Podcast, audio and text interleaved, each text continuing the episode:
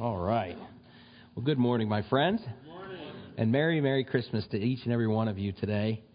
Uh, I'm glad that you're here. I'm glad that I'm here. That's for sure.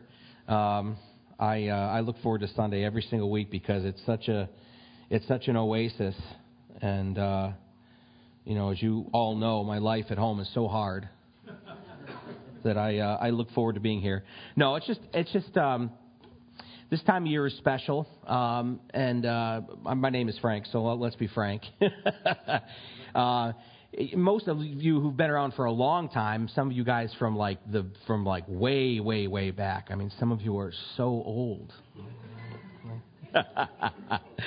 um, and this church, one of the things that I love so much about this body is that we've been through a lot, uh, quite a bit. There's been quite a bit. I mean, um, people have left and people have come back and people have left and never come back. And some people have left and come back and wish that they never came back you know. Um, and we've been you know we've we've we've gone as we've gone through the word the lord's taken us in different places. And sometimes we've done things that we were like you know this is what god wants us to do and then years later uh, or months or weeks or whatever later have have said you know what the lord really is kind of moving us in a different direction or maybe that was just for a season or whatever and one of the things is for those of you who don't know don't get scared but for many, many, many years, we didn't celebrate Christmas. Uh, in in this church, in this body, we didn't have the poinsettias. We didn't do Christmas Eve service. We didn't do anything. We didn't have Christmas trees in our home uh, because you know we were trying to be those Bereans, right? We were trying to be the the people that would compare everything to the Word of God. And historically, as many of you may know, uh, the many of the, the, the, the, aspects of the celebration of Christmas that we, that we do um, they're not in the Bible, right? You know, Dad's always pointing us to the little things. You know, like the three wise men weren't really at the manger. You know what I mean? And we're like, cut it, cut it, Pastor. You know, I got to go change home and change my nativity set now. Um, you know, but we know we know these things. But but so much uh, of of what the church celebrates, uh, such as Easter and such as Christmas, really if you, if you really study the history, and this is going to be maybe inconvenient for a lot of you, an inconvenient truth, um, to quote a man, uh, it, it's, it, it's paganism. Its roots are paganism, a lot of it. You know what I'm saying? Jesus didn't invent the Yule log, right? Jesus didn't institute the Christmas tree. Jesus didn't institute the giving of gifts, nor command us to celebrate his birth. Uh, when the church first began, when it sprang, sprang into existence, it was persecuted beyond belief. It was persecuted beyond belief. Uh, the, the people who were Israelites, who were Jews, who became followers of what was called the Way at that time, were driven from their very homes uh, and from their neighborhoods. They couldn't find work. They were literally excommunicated from every aspect of their life that they'd always known. Uh, and then when the church began to spread and Rome began to take notice, they began to persecute the church. Uh, and it got to the point, I mean, it's traditionally said, and I don't know how much actual histor- history there is to this, but it's said that Nero actually would light his garden by putting posts down the roadways of his garden with Christians nailed to these posts and then light them on fire. And he would ride through um, the, church, uh, the church was persecuted enormously by the nation of Rome. Well, then at some point along the way, they began to realize we're killing some of our best people. Right? These are not the criminals. These are not the these are not the, the cast offs or the foreigners. A lot of these people are some of our best Roman citizens. The Gospel of Luke was written by Luke the physician, and it's addressed to what? The most excellent Theophilus. Now, I don't know if you know this, but Theophilus is not a Jewish name. All right? Theophilus is not a Jewish name. This was probably a, a Roman senator or somebody of that lofty of a position. And Luke was probably his slave. Uh, you didn't need Blue Cross Blue Shield. You just simply have a doctor who's a slave, you know, if you're very wealthy. Uh, and Luke undertook this, this mission of taking an account down by going and talking to all of the different eyewitnesses of the ministry, the life, and the death of Jesus Christ and resurrection, and then writing it down. And that's how we got the Gospel of Luke. And so you had people in prominent positions, and you had people who are um, important to the nation of Rome who were lawbreakers because of their faith and their stand in Jesus Christ. And so as history as history goes, if you've studied any of your church history, along comes Constantine, right? And he becomes the emperor of Rome. And what happens is he actually makes Christianity the state religion of Rome. He makes Christianity the state religion. And you're, and you're like, that's awesome. No more being burned at the stake. Absolutely. I wonder how many Christian lives who had prayed and prayed and prayed, oh Lord, God bless you, oh Lord, would you stay the hand of the Romans?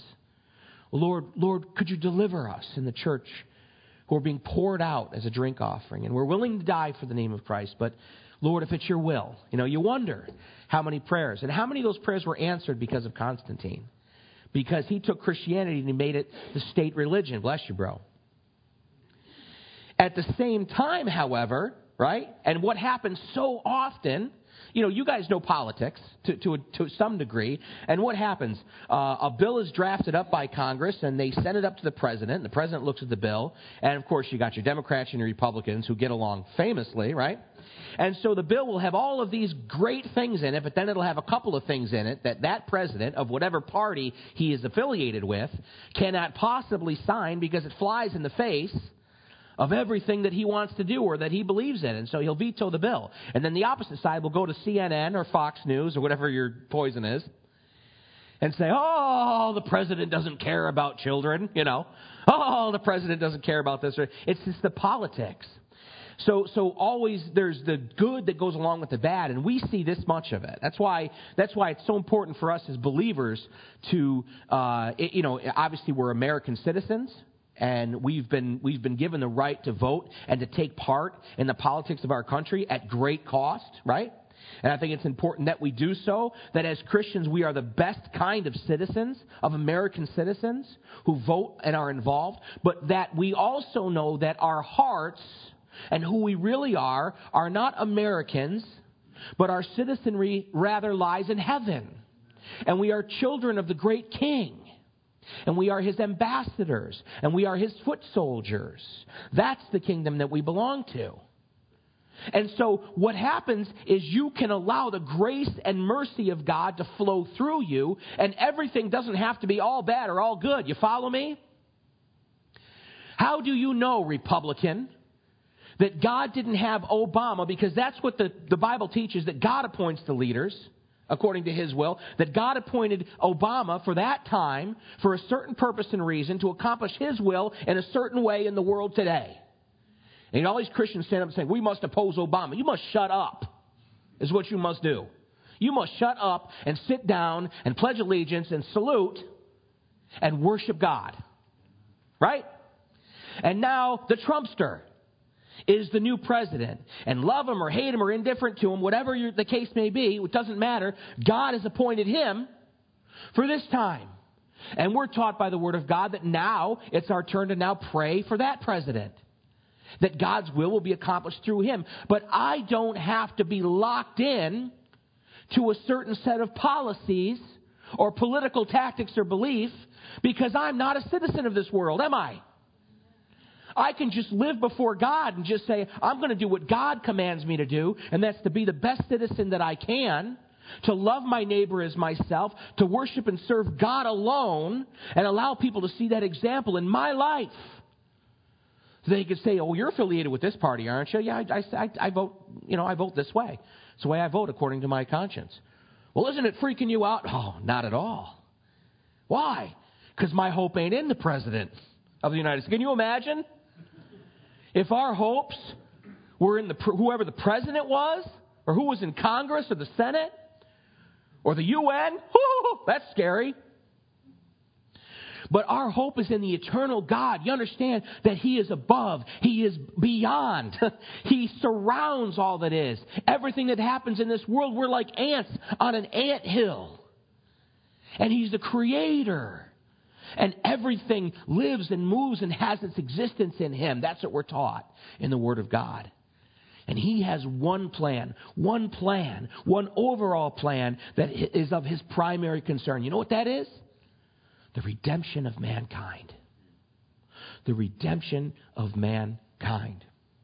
And so, when Christianity became the state religion of Rome, it was great because probably who knows how many lives were saved. Christian lives were saved because of that.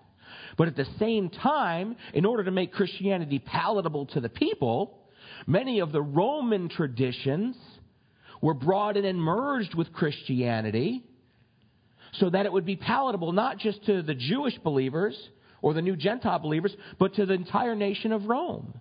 And that's where we get the holidays of Christmas and Easter. And that's where you get all of the different aspects of it that aren't biblical, but rather are actually ancient Roman and before that Babylonian traditions. And because of that, for many, many years, we wouldn't celebrate Christmas. We wouldn't celebrate Christmas. But then the most amazing and wonderful thing happened. And it's still not about Christmas. The most amazing and wonderful thing happened.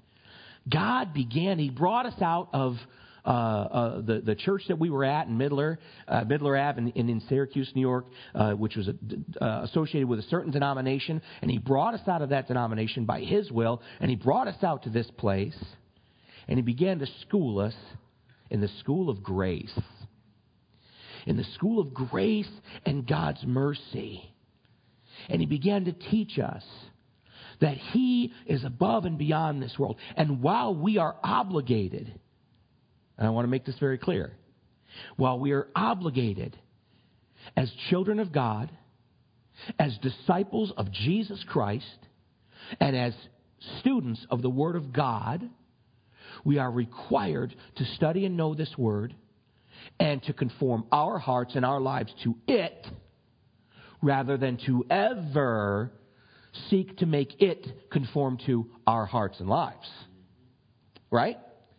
That is of the utmost importance for the child of God. But within that, God has given this given us this understanding of the grace and mercy of God. And we began to see things in the Bible that we had never seen before. Paul, when he's preaching to the Greeks and he goes to the Areopagus, or Areopolis, or Areopagus, or however you pronounce it, and he begins to preach the gospel of Jesus Christ. And what does he do is he goes up to an altar and the inscription on it is to the unknown God.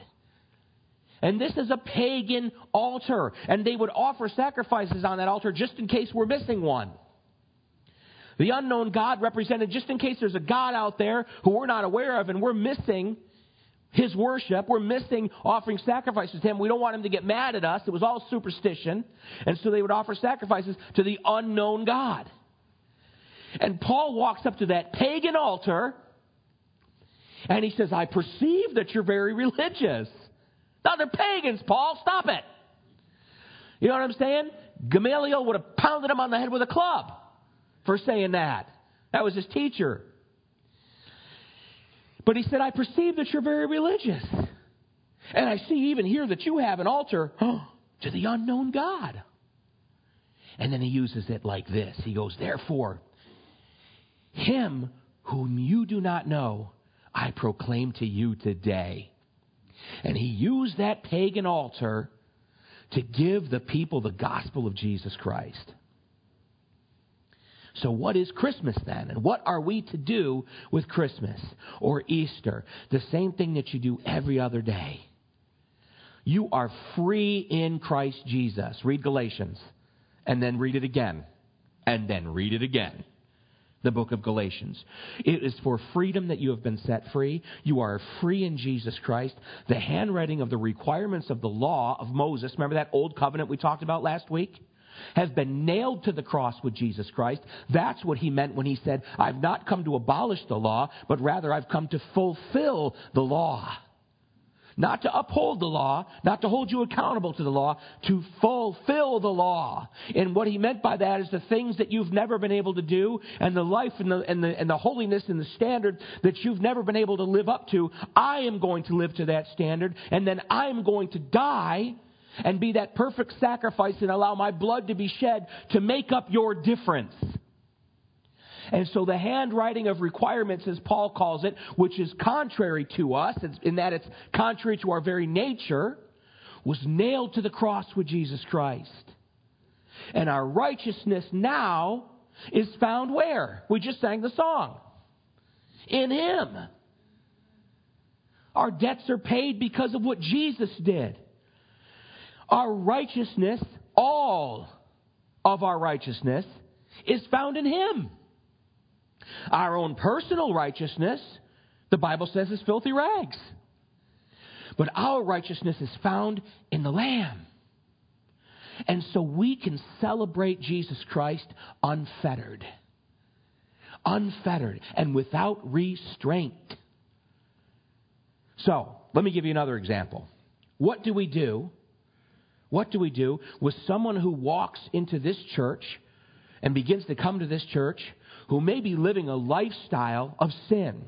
A lifestyle that we know, according to the Word of God, is sinful, is contrary to what God's Word teaches, but that the world says it's fine and it's okay, and all of you need to just accept it. What do we do? Do we call them out? Do we pull them aside? We say, let me tell you something. Here's the way we do things around here, buddy. We are rather the Word of God. Well, we are people of the Word of God, so what do we do? How are you reconciled to God? Through whom? Jesus Christ. And where does your righteousness lie? In Jesus Christ. And how do you overcome the obstacles in your life that beset you? The things that keep you from God? The things that continually knock you down over and over again? The victory that you eventually find comes through where? Jesus Christ. Not because you work it and will it up within yourself to stop doing it. And how is he able to do that? As we draw near to him. Jesus Christ did not come to establish a religion, did he? He came to restore a relationship that was lost in the Garden of Eden all those thousands of years ago. All those thousands of years ago, when Adam and Eve fell to sin and they were separated from that relationship with God, their lifeline was cut. And religion was instituted, and sacrifices were instituted to make some sort of imperfect way so at least there could be a connection to God and they could be justified before God in spite of the fact that they could never see God. Because as God said to Moses, no man can see my face and live. Why? Because of sin. Because of sin. But Jesus Christ, his mission and what he did was to completely wipe out, to completely wipe out the handwritten requirements that are against us because we fall short of the glory of God every single day. So, because of Christ's blood, every single day, listen to me very carefully, my friends. Every single day, regardless of what yesterday looked like for you, regardless of what yesterday looked like for you, every single day, because of Jesus coming and living and teaching and dying and raising from the grave, rising from the dead, every single day is a brand new day in Jesus Christ every single day. You wake up and you, you go before God. And you live your life before God. What did Jesus Christ say about tomorrow? Don't worry about tomorrow. Isn't that what he said? Don't worry about tomorrow. Because what does he say? It's got enough worries of its own. And which of you, by worrying, can add a single inch to your stature or one hair to your head? Right? What, is, what good does it do, Jesus said, to worry and to fret and to fear for tomorrow? What good does it do you? He told them nothing. He told us to live our lives like children. He said, I want you to be innocent like children. Because children will just be open and honest and they'll tell you exactly what's on their mind. There's no guile, there's no deception. That comes later. Little kid will just walk out in the kitchen and go, You're fat, Daddy. Oh, I'm burning all your presents. You know I mean? They have no guile. They just are who they are. And when you tell them Jesus loves you, they go, okay. And they just receive it because they're innocent. Jesus told his disciples, unless you come as a child, Put aside all of the garbage, all of the gunk, all of the things that have been built up in your life that keep you from, oh, I can't come to God today because. Well, I'm not good enough because. That's garbage. That's all garbage. You got to come like a child. My kid, who may have just driven me over the edge yesterday, the very next day is not afraid to come right into my bedroom. Dad, I need this. Dad, can I have this? And what do you think I do? Because of yesterday, the you know, no. Why? Because yesterday's gone, man. How can I bless you today, my child? I don't really call them my child. Just, just, what else did Jesus say to his disciples? Consider the birds of the air. They don't sow, they don't reap. Not a single sparrow falls from heaven that your heavenly Father isn't aware of it. Not a single one. Every single little tiny sparrow that you walk by that you see dead in the street. I think of the frogs. You know when it rains in Kirkville? And then the next day you realize that a froggy holocaust has taken place on the blacktop roads of Kirkville, New York. There's 8 trillion billion flattened frogs everywhere. You know what I'm saying? I don't care. I think of, I just, you know what I mean? Maybe even when I run over a big one, I go, you know. But God, because He's the creator, think of the depths of the love. Think of the depths of the heart of your Heavenly Father. That not a froggy gets squished. I mean it. That He's not aware of it. And Jesus said, How do you suppose then He considers you? How do you suppose that he considers you? And how do you suppose that because of the sacrifice of Jesus Christ and because your heart has been restored to God because of that sacrifice, how do you suppose God wants you to come to him? Just as I am, without one plea, but that thy blood was shed for me. Just to come, just as I am. So, the answer to the question if somebody walks into this church who's living some sort of lifestyle that we know goes contrary to God's word, what is our response? Love. Love. And teaching them the same thing we're learning about Jesus, about His grace, about His mercy, and pointing them to the Word. Who does the changing? Us? The church? God does the changing. God is the one who speaks to the heart of a man, no other man. I mean, you can get people to obey you out of fear or out of respect or out of consequence. You can get them to do what you want them to do. You can manipulate them, but you can never change a person's heart. Can you? Some of us parents have been through that as we're disciplining our children or teaching our children, and we get them to do the right thing, but you can see in their little heads Inside their little heads, they ain't doing the right thing. I'm doing the right thing because I don't want to be in trouble. But I can't wait till dad's not looking. It's God who changes the heart of man. So I wanted to, and the, the, the, the handouts that were uh, up front um, that, I, that I put out there for you guys is just for you to keep for yourself. And these are just some of the prophecies uh, in the Word of God concerning Jesus Christ being born, Jesus Christ uh, being the Messiah and coming and coming. And I, I, would just like to go through just a few of them. The very first one comes from the book of Genesis. Uh, after Adam and Eve had fallen, and God comes and he questions each of them. Remember, he, he questions Adam, and Adam, like the true hero that he was, right? It's the woman! The woman that you gave me she gave it to me and I ate, you know. It's her fault.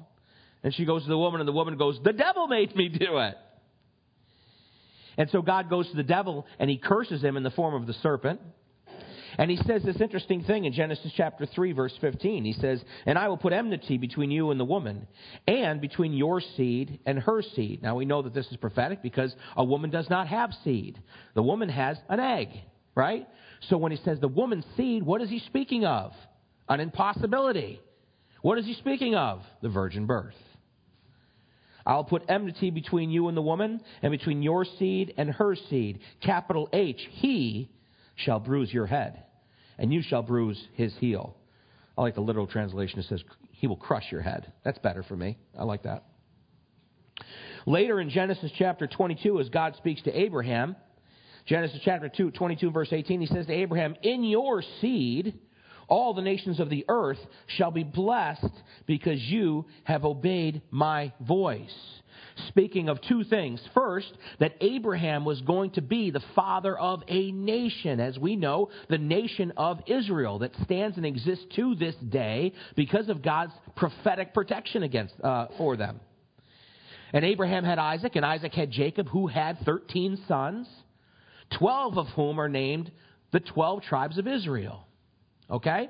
And so through them, specifically, we're going to get to this next, through the line of Judah, uh, the Messiah was to be born. And later on, in chapter um, 49 of Genesis, as Jacob is on his deathbed and he's blessing his sons, he says to Judah in Genesis 49:10, "The scepter shall not depart from Judah, nor a lawgiver from between his feet until Shiloh comes. And Shiloh means place of rest. Interesting. There's a city in Ephraim named Shiloh, and it means place of rest. And to him shall be the obedience of the people, speaking of Messiah. In Deuteronomy chapter 18, verse 15, Moses, in speaking to the people, says, The Lord your God will raise up for you a prophet like me from your midst, from your brethren. Him you shall hear. And then David in the Psalms. There's many, many prophecies in the Psalms. Psalm 2, verses 7 through 9. I will declare the decree. The Lord has said to me, You are my son. Today I have begotten you. Ask of me, and I will give you the nations for your inheritance and the ends of the earth for your possession. You shall break them with a rod of iron. You shall dash them to pieces like a potter's vessel. Of course, speaking of Jesus Christ when he establishes his kingdom on planet earth.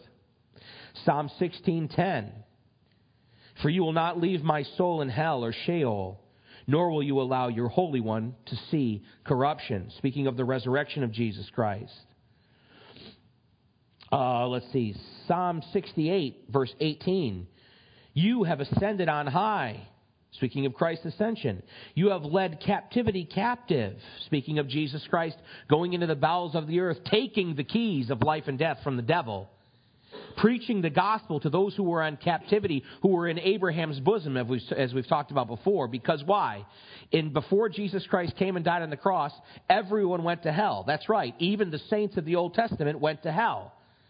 Now, the Bible teaches us that there is two compartments of hell. There's the place of torment, and then there is what was called Abraham's bosom, and that's where the righteous dead went. Why did they go there? Because they couldn't go to heaven. Why? Because, because of sin because their sins had never been fully atoned for, and so they could not stand in the presence of God. And so Jesus, after he's crucified and buried, he descends into the lower parts of the earth and he preaches the gospel. And the Bible talks about him leading this great train to heaven. As all of the Old Testament saints, Jesus shows up in hell and says, Guess who's here? Well, where's that prison keeper? Oh, he's knocked out over there. And he leads him out. I don't know if he actually knocked him out, but in my, in my head, there was an actual punch. like a like a Bugs Bunny type thing where he punches the devil so hard that his horns flip over this way and all right. Um, Psalm 69 verses 1 3 8 to 9 20 to 21 Save me O God for the waters have come up to my neck Verse 3 I am weary with crying, my throat is dry, my eyes fail while I wait for my God. Verses 8 to 9 I have become a stranger to my brothers and an alien to my mother's children because zeal for your house has eaten me up. Remember Jesus clearing the temple. And the reproaches of those who reproach you have fallen on me, speaking of him bearing sin. In verse 20 to 21, reproach has broken my heart, and I am full of heaviness, speaking of Jesus taking our sin on himself. I looked for someone to take pity, but there was none, and for comforters, but I found none. They also gave me gall for my food, and for my thirst, they gave me vinegar to drink. And so if you remember the Roman soldiers, when Jesus said, I thirst, they took the gall and vinegar and put it to his lips so that he could wet his mouth, so that he could loosen his tongue, which had cloven to the top of the roof of his mouth because of dehydration, severe dehydration. And he was able to loosen his mouth for one final time so that he could cry out. Tetelestai. Psalm 110:1, the Lord said to my Lord, Sit at my right hand till I make your enemies your footstool. Remember, Jesus asked the teachers of the law, If he's David's son, then why does David call him Lord? And they're like, Huh? What? If the Messiah is David's son, then why does David call him Lord? Because he's not just David's heir, is he? He's the son of God. Psalm 132:11 The Lord, Lord has sworn this truth in David, he will not turn from it. I will set upon your throne the fruit of your body. Isaiah, this is the best book for the prophecies of Jesus. Isaiah 7:14 Therefore the Lord himself will give you a sign. Behold the virgin shall conceive and bear a son and shall call his name Emmanuel. The people who walked in darkness have seen a great light. Oops. Sorry. I hit the wrong button. Dun, dun, dun, I got a lot in Isaiah. Mm-mm. The people who walked in darkness have seen a great light, and those who dwelt in the land of the shadow of death, upon them a light has shined. This is Isaiah 9, uh, verses 2 and then 6 to 7. For unto us, this is Isaiah. This is the prophet Isaiah. This is written during the kingdom years of the nation of Israel. When they found the Dead Sea Scrolls in 1949 in the Qumran caves, do you know what the largest text that was still in perfect condition that they found? Guess which book it was? Isaiah. Guess why? Because it's the full, full prophecies of the coming of Messiah that point not just to a Messiah, but specifically to Jesus Christ. For unto us a child is born, unto us a son is given, and the government will be upon his shoulder, and his name will be called Wonderful, Counselor, Mighty God, Everlasting Father, Prince of Peace. Of the increase of his government and peace, there will be no end until the throne of David and over his kingdom, to order it and establish it with judgment and justice from that time forward, even forever. The zeal of the Lord of hosts will perform this. Isaiah 11:10. And in that day there shall be a root of Jesse, who shall stand as a banner to the people. For the Gentiles shall seek him, and his resting place shall be glorious. You understand how, how, how, how absolutely off the rocker this sounded to the people? The Gentiles shall seek him. Hello? the Messiah of Israel, the Jewish Messiah, the dirty, filthy, stinky, rotten, scoundrel Gentiles? No, no, no, no, no, no. This is for the Jews only. It's not what the Bible says. Isaiah 28:16 Therefore thus says the Lord God behold I lay in Zion a stone for a foundation a tried stone a precious cornerstone a sure foundation whoever believes will not act hastily Isaiah 42 1 through 4 Behold, my servant whom I uphold, my elect one in whom my soul delights. I have put my spirit upon him, and he will bring forth justice to who? To the Gentiles. Prophecy, man. Prophecy of the beginning of the church. He will not cry out nor raise his voice, speaking of Jesus and his meekness, nor cause his voice to be heard in the street. Remember, he preached the Beatitudes, and he said, Don't be like the hypocrites who pray on the street corners so everyone can hear them. Well, Isaiah says, Nor he will cause, not cause his voice to be heard in the street. A bruised reed he will not break, and a smoking flax he will not quench. Speaking of Jesus Christ's mercy when dealing with sinners, the woman at the well, the woman caught in the act of adultery, the tax collectors, the sinners. When they came to Jesus Christ, he always responded to them in love and in grace. He will bring forth justice for truth. He will not fail nor be discouraged till he has established justice in the earth, and the coastlands shall wait for his law. Isaiah 53, perhaps one of the most important prophecies of Messiah. He is despised and rejected by men, a man of sorrows and acquainted with grief. And we hid, as it were, our faces from him. He was despised, and we did not esteem him. Surely he has borne our griefs and carried our sorrows.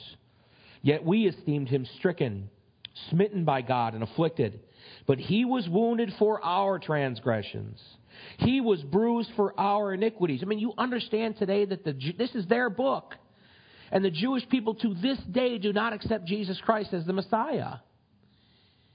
To whom else is Isaiah speaking of? Who possibly could he be speaking of other than Jesus Christ? They were looking for what? A conquering Messiah who would depose Rome and establish the throne of David or reestablish the throne of David at that time. Remember Jesus in Matthew 24? He's talking to the disciples and they're like, Will you at this time restore the kingdom of Israel? They were they didn't get it. They were looking for Jesus Christ to be a conquering hero, to defeat Rome. But Isaiah tells us exactly why he came, doesn't he? He was bruised for our iniquities. The chastisement for our peace was upon him. And by his stripes we are healed. All we like sheep have gone astray. We have turned everyone to his own way, and the Lord has laid on him the iniquity of us all. He was oppressed and he was afflicted, yet he opened not his mouth. He was led as a lamb to the slaughter, and as a sheep before his shears is silent, so he opened not his mouth. Amen. Um, you can you can take that home and you can continue reading it. We're gonna I could sit there and read these all day. I love it. Um, Jesus Christ, spoken of all through the Old Testament, is the point I want to make. From Genesis all the way to Matthew, the prophets of the Old Testament, what we call the Old Testament, the prophets spoke of the coming of the Messiah. Everything, everything surrounded it. So, what do we do with Christmas? What do we do with Christmas? We celebrate. We celebrate. Understand this. For us, as children of the Word of God and as disciples of Jesus Christ, the holiday of Christmas is not a high holy day. You understand that? We celebrate Jesus on that day because he's worthy. Because he's worthy of our praise. And he's worthy to be taken to the streets, right? and proclaim to the people. It's the only time of year you can turn on secular radio and hear the gospel of Jesus Christ. Y94 FM, right? Along with your other Christmas favorites. They proclaim, they don't even realize. They proclaim the gospel of Jesus Christ on their radio station all day. This is the time of year that that's allowed to happen. This isn't a high holy day for us. This is a time of celebration for us. This is a time to celebrate what God has done. All the things that He promised the nation of Israel and the Gentiles, as we read, all the things that He promised that would come through coming of Messiah were fulfilled when Jesus Christ was born that night of a virgin in Bethlehem, in a manger, in a stable. And God called the shepherds that night. Remember, to come. The very first ones that God brought to the crib, to the stable, to worship Emmanuel were the lowly, lowly shepherds. These were the rough characters. They were not the kind of people you invited to dinner. The shepherds were uh, of, of a low sort. And they're the first ones that the angels appear to to proclaim that the Messiah is born. And they were so willing, weren't they? to rush to that place where the star stood over and worship the king. That's cause for celebration, friends. So I hope that as you go your way and as you go into this week, that these things are preeminent in your heart. Why Jesus came, that he was proclaimed to us, to the nation of Israel, in the scriptures, through the prophets, and that he came and fulfilled every one of those prophecies. It's, it's, they say over 300 prophecies from the Old Testament Jesus Christ fulfilled in his birth, life, death, and resurrection. Amazing. Second service, Dad's going to talk to us about the purpose of the second coming. That's what we're waiting on. That's what we're waiting on now. All of this is for that. And everything that we do each and every day in our service to God is looking to that end. My hope is not in the Christmas bonus that I didn't get. My hope is not in Christmas itself and what my wife might get me, right? Or any earthly thing. Our hope is in the soon return of our Lord and Savior Jesus Christ. It's like I always tell people look, if everything this much has come true, guess what I think about this much? Gonna happen. It's all going to be fulfilled. Jesus is coming. Amen? Amen? Let's pray. Heavenly Father, thank you for your word. Thank you for the prophecies of your word, Lord, that we might know who you are and who your son is, Lord. Thank you for uh, establishing your kingdom in our hearts. Lord, we pray that you would continually be filling us with that joy and that peace, uh, that gladness as we worship you, Lord. And we would go from this place singing glad tidings, Lord. I pray each person here would go to every store and every place with a big old smile on their face. And joy would radiate from their hearts, Lord, and they would say Merry Christmas to everybody, everybody that's brought into their path. Lord, I pray and ask that you would use us, uh, Lord, in this world to be ambassadors for the cross, Lord. Lord, we celebrate the birth of Jesus Christ, Lord, these next few days. We know that he didn't come to be born, but rather to die. And we pray, Father, that um, the crux of our ministry, Lord, and what it is that you've called us to do and what we actually do for you, Lord, would be based on proclaiming the truth of that gospel that Jesus came to die for sinners. Father, we thank you so much for the gift that you gave us, the greatest gift that has ever been given in the history of the universe. Father, we pray that you would help us to every single day enjoy that gift, to fellowship with that gift, to focus on that gift, uh, Lord, and then to seek to pass it on, to regift it to others as well. In Jesus' name we pray. Amen. Amen. Amen. Love you guys.